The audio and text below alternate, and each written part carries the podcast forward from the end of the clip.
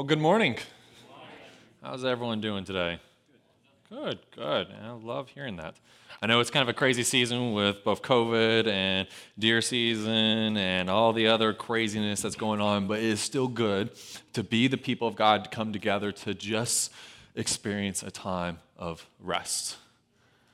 In this series we've been in, we call it core, and we've been looking at the core values of us as a church. And, and here's the really cool thing about this series.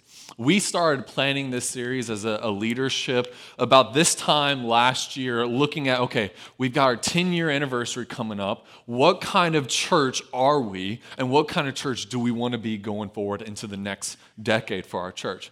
And we had no idea at the time that when we were planning out this series and looking at who are we as a people and how we were going to be discussing this and the things we were going to be doing, we had no idea that we'd be moving into a building.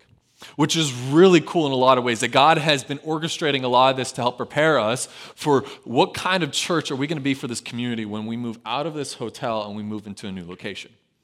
And part of this series, what makes it so important, is actually our small group leaders who every single week they've been meeting with their group. We've been having conversations about the, the topic that we preached on on Sunday, looking at our core values, and we've been looking at it in a small group kind of settings to just break this down. How does this look like for our lives? How do we look like what we've been talking about? And so this has been a very and crucial component of this series is the small group leaders. And so let's let's give honor and appreciation to them this morning for that because that's a lot of work. Can we get a round of applause? So, my wife and I have this habit where we love to watch sitcoms. We love comedy sitcoms, and I imagine some of you do as well by the fact that so many of you quote Seinfeld and things like that to me, which I have no idea. I haven't seen much of Seinfeld. I know, uh, I apologize for that, but I can tell you probably have a show that you love to watch, a show that you probably finish and then you immediately start it over again, like The Office or Parks and Rec. Well, me and my wife have this argument on which is the best sitcom. And I've got to tell you, I think my wife is wrong on what she thinks is the best sitcom. And she is so fascinated with this one particular show. You probably haven't heard of it, it's not that big of a deal. But she is really big into this show. And I've noticed over the years, she's buying merchandise and other little things related to the show and putting in our house knowing I won't catch what it is. And so I'm noticing our house is slowly becoming a shrine to this, you know, anonymous, unnamed show. It's not very popular. I'm probably going to, I'm going to tell you to you here, and you're probably going to be like, yeah, I've never heard of that show. It's a show called Friends.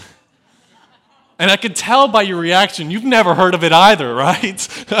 I'll be honest, I, I don't find it all that funny, all right? For me, I think shows like The Office and Parks and Rec and I can list multiple shows I think are funnier than the show Friends. I'm sorry, I know some of you are offended and you'll probably never come back and be like, I'm not going to go to a place where the pastor does not like the show Friends.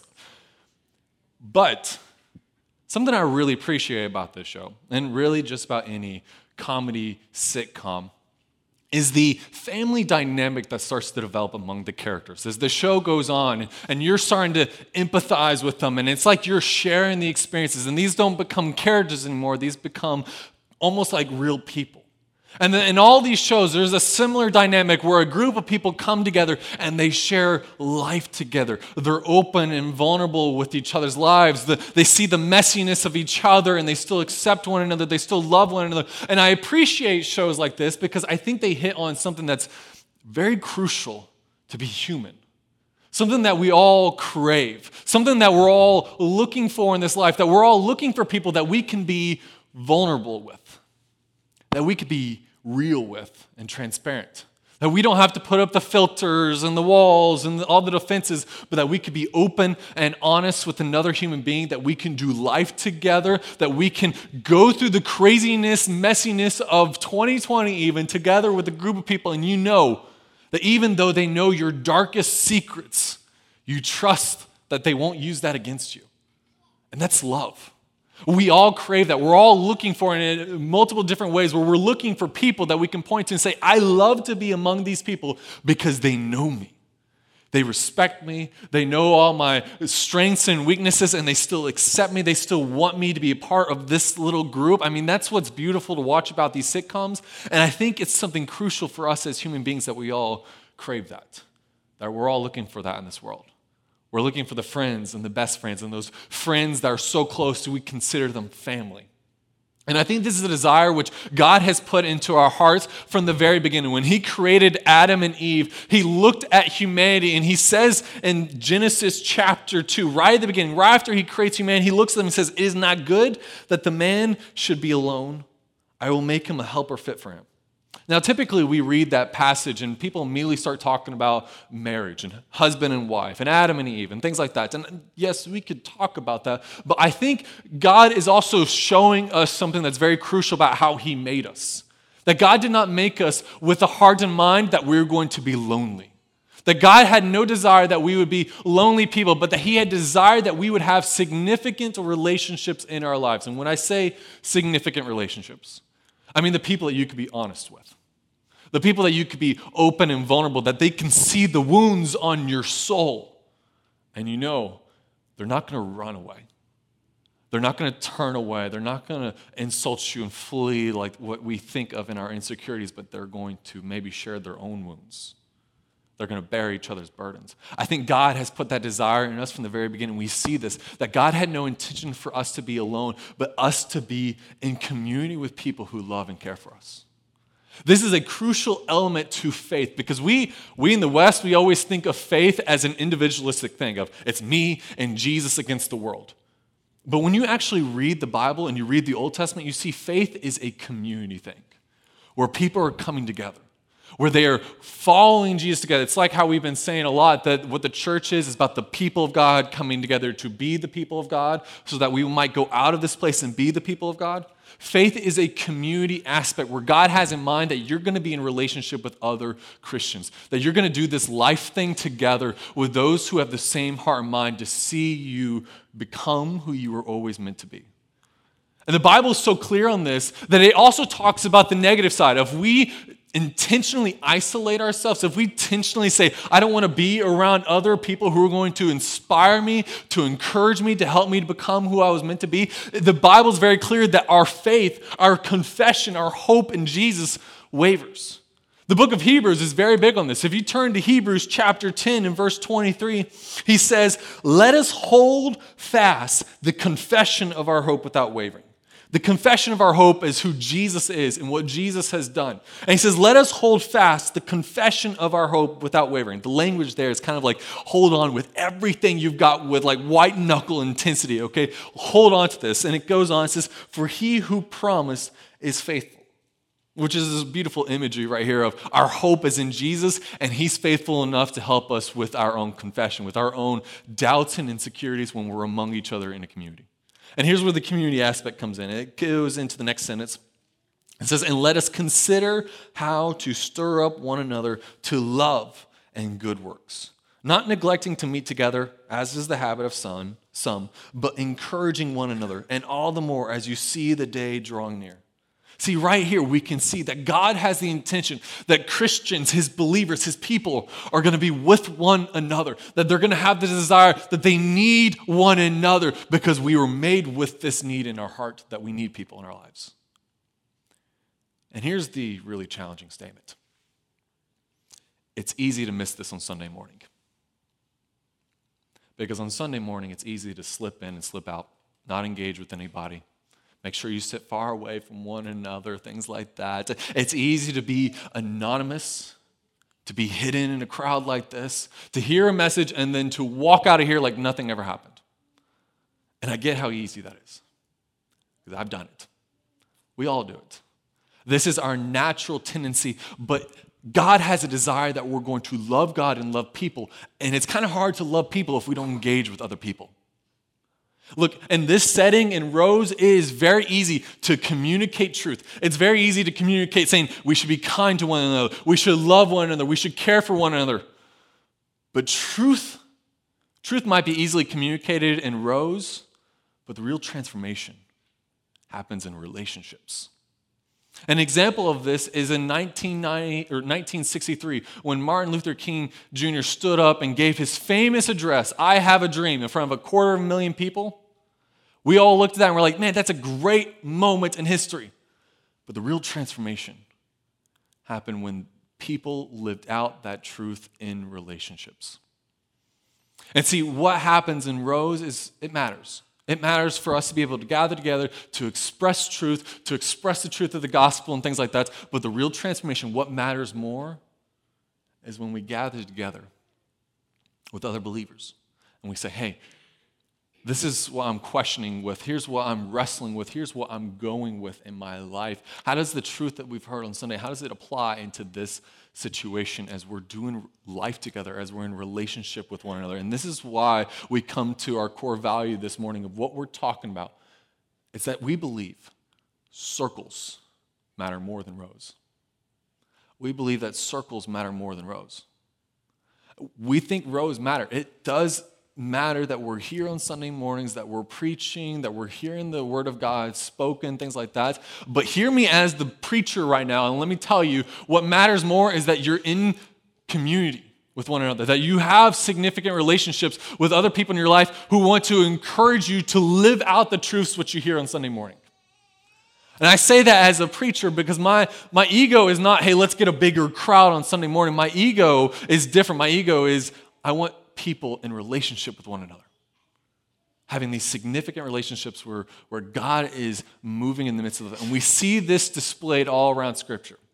If you want an example, turn to Acts chapter 2, where we're going to be at for the rest of the morning.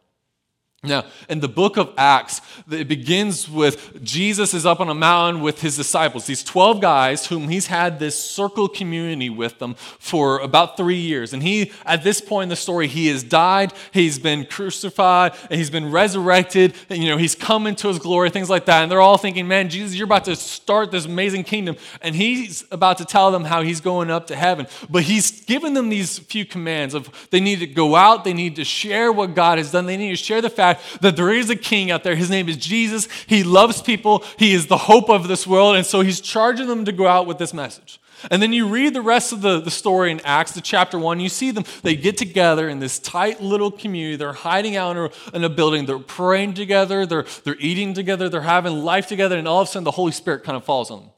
And it's like tongues of fire, is how it describes, with, with, with, the Holy Spirit has just fallen upon them. And they immediately leave that space. And you see in, in Acts chapter 2, where Peter gets up in front of a crowd at this holiday called Pentecost, where all these people who previously were just cheering, saying, Yes, let's crucify Jesus. G- Peter gets in front of that crowd and says, Guess what, guys? Jesus is king of the world. And it's this amazing sermon that we get to read in Acts chapter 2. And it ends with this dramatic moment where 3,000 people come to faith in Jesus. Now, you might be thinking, Mason, you just contradicted yourself right there. You've been saying that circles matter more than rows, but look, and 3,000 people came to faith in a row type setting. It's all right for me to just continue to do the same.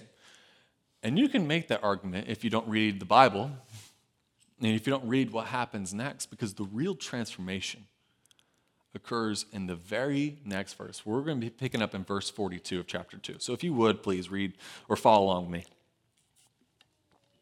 In chapter 2 of book of Acts, it says, And they devoted themselves to the apostles' teaching and the fellowship and to the breaking of bread and the prayers. So Notice in the aftermath here, they've just heard the gospel preached to them. They just heard the truth that Jesus lives, Jesus loves them, Jesus wants to completely change their lives. And the first thing they do is they sit there and think, man, we've got to do something with this. We need to get together with our closest friends and family, and we need to talk about this and see how our lives are going to be different. I mean, they were not like, hey, Peter, that was a really good show. That was a good message, Peter. That's really good. Um, I'm going to go get some tacos now and go back to work and, and just live my life. They weren't like that. But they were immediately convicted of we need to get together and talk about this. This is a big deal, right? If God is the king of the world, that should change how we live our lives, right? And so let's talk about this. Let's get together in smaller settings. And here's what happens when they get together it's really cool. It's in verse 43 and says, And all came upon every soul. Just think about that sentence right there. When was the last time you were ever in awe of anything, right? And here they are. They are in awe of the fact that God loves them, that God hasn't forgotten about them, that God is doing something new in their midst, and He's inviting them to be a part of it. And so it says, and awe came upon every soul, and many wonders and signs were being done through the apostles, and all who believed were together and had all things in common. And they were selling their possessions and belongings and distributing the proceeds to all as any had need. Right off, we're seeing this new type of humanity being birthed in this moment. It's a family that's intimately bonded. They're imperfect people, but they're following this perfect God and, and they're spurring, and encouraging one another to love like Jesus, and they're taking every opportunity to serve and they're leading the way with irrational generosity. I mean, that sounds kind of familiar, right? Hmm? See, this is what's going on this new community that God is building, okay? And it goes on and tells us in verse 46, it says, And day by day, attending the temple together, and breaking bread in their homes, they received their food with glad and generous hearts, praising God and having favor with all the people. See, this new community, this new humanity is rather simple. They meet together once a week on a Sunday, and they hear the apostles tell them about the Word of God.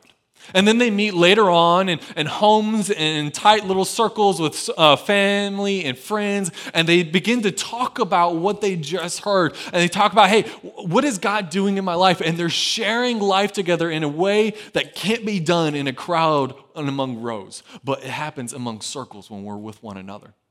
And the result that happens, and the grand result picks up in 47, and says, And the Lord added to their number day by day those who are being saved. Do you want to know why that verse is so shocking? It's because of the context of where these disciples are meeting.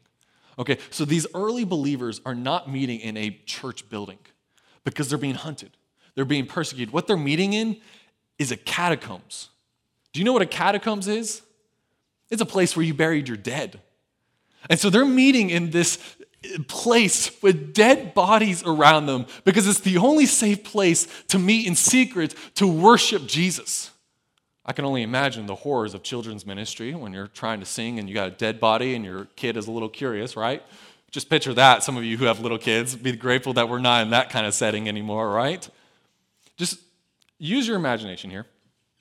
Think you're a first century believer, okay? And you're meeting in secret. And it's not like what we have here where we can be loud and we can be up front and silly even. And we can have, you know, Tim and Clayton banging on the drums as loud as they want. And we can be like, yeah, we don't care if all the other people in the hotel hear us worship. But imagine being in their situation of the first believers.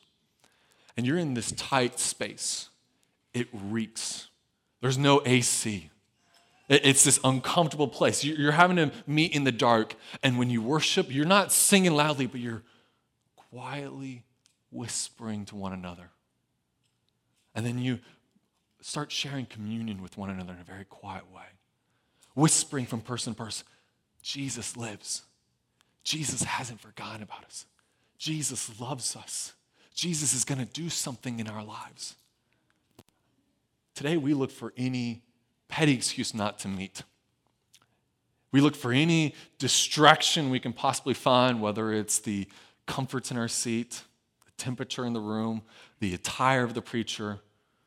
But for the first church that shook the world, what mattered to them was the Word of God. It was all about we've got to meet and we've got to talk about this Jesus guy. It shook the world, it turned the world upside down because they had this desire, which we don't always see oftentimes in the West, but you know who does see it? You go to the eastern side of the planet and you go to Asia, and this is how they are still meeting. I have friends of mine who are missionaries in, in Vietnam and China, and they talk about this that this is how the churches meet in secret. And God is doing amazing work. Now, I'm not saying we need to start meeting in secret. I'm saying maybe we need to take appreciation of the freedoms which we have. That we have the opportunity to meet not with persecution, not with slander, but we can meet together and we can have meals together. We can enjoy life with one another. We can talk about what's going on. And this setting is the catalyst for the rest of the book of Acts that God does extraordinary things to extend his kingdom in the context of small groups of people meeting together to study his word. We see that in Jesus and how for the, all the Gospels, he focused on 12 guys of just trying to build the kingdom up in them and send them out afterwards. We see that in the book of Acts. So, right from this moment, things start happening very quickly. You see, uh, it starts out as just this Jewish thing, and then all of a sudden, you see these Samaritans, these half Jews. Oh, they're hated. No one likes the Samaritans. Okay, but all of a sudden, they're coming to the faith. And then it goes from there in chapter 9. You see Paul, a guy who ravaged the church, a guy who went about hunting these secret little churches. And then what we see is that he comes to faith. And so it's like, okay, he comes to faith in this context of significant relationships where, where God's word is presented to him, where God meets with him in the awkward moments of life. And then we go to chapter 11 of book of Acts, and you see Peter going to, dare I say, a Roman centurion's house we're seeing these people as well coming to Christ in the context of significant relationships. And then the rest of the book is all about Paul going from one place to the next, making friends with people, building relationships with people. And in that context, God is moving, God is present, and God is active. Read the rest of the New Testament and you see that this is a command for God's people to be together with one another because something significant happens. That God has the heart that when we're together, it's a different style of life than anywhere else, that we're called to do things that are differently than anyone else. Read with me. Let me give you some examples. Like in Mark chapter 9, verse 50, it says, Be at peace with one another. In John 13, 34, we see it says to love one another. In Romans 12, 10, it says that we're to be devoted to one another and to honor one another. In Romans 12, 16, we're to live in harmony with one another. In Romans 14, 13, we're to stop passing judgment on one another. Woo, that one's a little bit of a stinger. Going on from there, Romans 15, 7 says we're to accept one another. Romans 15, 14 says we're to instruct one another. Romans 16, 16 says we're to greet one another. And Galatians 5, 13, we're to serve one another. And Galatians 6, 2, we're to carry each other's burdens. That's an important one. In Ephesians 4, 2, we're to be patient, bearing with one another. Ooh, ever dealt with someone who is difficult to be around? Let's be honest, sometimes Christians are difficult to be around. And Galatians says that we're to be patient with one another and still bear with one another and to care for one another's burdens. Hmm. Going on from there, it says in Ephesians 4:32 that we're to be kind and compassionate to one another, forgiving each other. In Ephesians 5:21, we're to submit to one another out of reverence for Christ. In Philippians 2:3, in humility, we're to value others above ourselves. In Colossians 3:16, we're to teach and admonish one another. In 1 Thessalonians 5:11, we're to encourage one another and build each other up. And then in Hebrews 10:24, which I already read, it says to spur one another toward love and good deeds. And James 5:16, we're to confess your sins to each other and pray for each other. And in 1 Peter 5:5, we're to clothe ourselves with humility toward one another. Here's the question that we should be all asking is can we do this? When we neglect to be with one another. Because you can't have this one another life that God has for us, that God desires for us, when we don't seek to be with one another. If we're like, hey, it's I don't need to be around anybody, it's me against the world, things like that, that's not the way that God has wired us to be. God has wired us to seek significant relationships in our life, to have those friendships in our life that mean more than anything where we are encouraged by one another. We're to, inspired to do good things for one another. Where we're loving one another. Where we're forgiving one another. God has that desire in mind for us. Now, let me be clear. Because I can understand in the context of today, talking about this message like this, you might be thinking, well, he's talking about those who are at home watching church online. And I'm not. I'm not. We are in a situation where people get sick, we have people who aren't here because they have the virus or other sicknesses and stuff like that. And so when people aren't here and they're watching online, I have no problem with that. If they don't want to be here because they're afraid of spreading something or afraid of getting something, I understand that. I'm not shaming people for that mindset. I am, however, saying if you're like, hey, I don't want to be with uh, fellowship, I don't want to be with other Christians for any petty excuse, or maybe because the online church makes it overly convenient not to be with others, then you're missing something truly special when you can be with other individuals who know you, who love you. If there's any appreciation we should have been gaining in this 2020 season, is the power of being present with one another, of knowing, having a face to face conversation with someone else and knowing they hear you, they love you, they see you, they are there in that moment with you. If there's anything we should have appreciation for in this season, is that. And for us as a church, this is a big deal. We want to build spaces where people can be together, where friendships and significant relationships can be built in these spaces. That's why we, you hear us say something all the time that we value participating in small groups. We value participating in small groups. Because God does this thing where Yes, on Sunday morning, we can talk about being kind to one another and loving one another and things like that. But kindness and love cannot be taught a, on a stage or, or in a vacuum. It's taught in relationships, it's taught when we're with one another. So we create small groups all the time for the purpose that you can build these relationships with others. That you can be with others who are going to value you, who are going to love you, and things like that. That's why we're very big on them. I'm very big on them because they've done tremendous work in my life. From as a kid in small groups to when me and my wife lived apart for a year in two different states as I was finishing out my education, and she was my sugar mama helping me do this, right?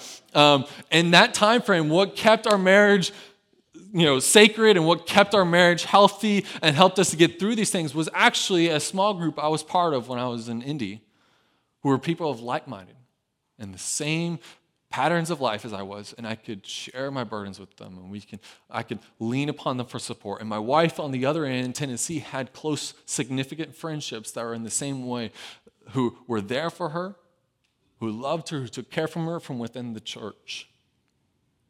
And right now, I, I, gotta say, I love my current small group here in town. I mean, we have a lot of fun. We meet on Saturday nights, we eat together, we, we open up God's Word together, you know, we uh, worship together, we play games together. Last night, instead of meeting, we actually went and delivered beds to this community so that kids in our town would not have to sleep on the floor. I love that our small group gets to do that. And it's because of these things I'm so passionate about that. I, I wanna see you in a small group. I'm not forcing you to be one, but we create these spaces hoping that maybe you'll Take a chance.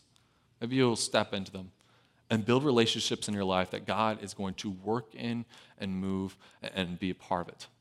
Now, I can already hear some objections in mind, so let's go ahead and address these elephants in the room, okay? Uh, one of them being, uh, you know, I'm too busy. And I get it.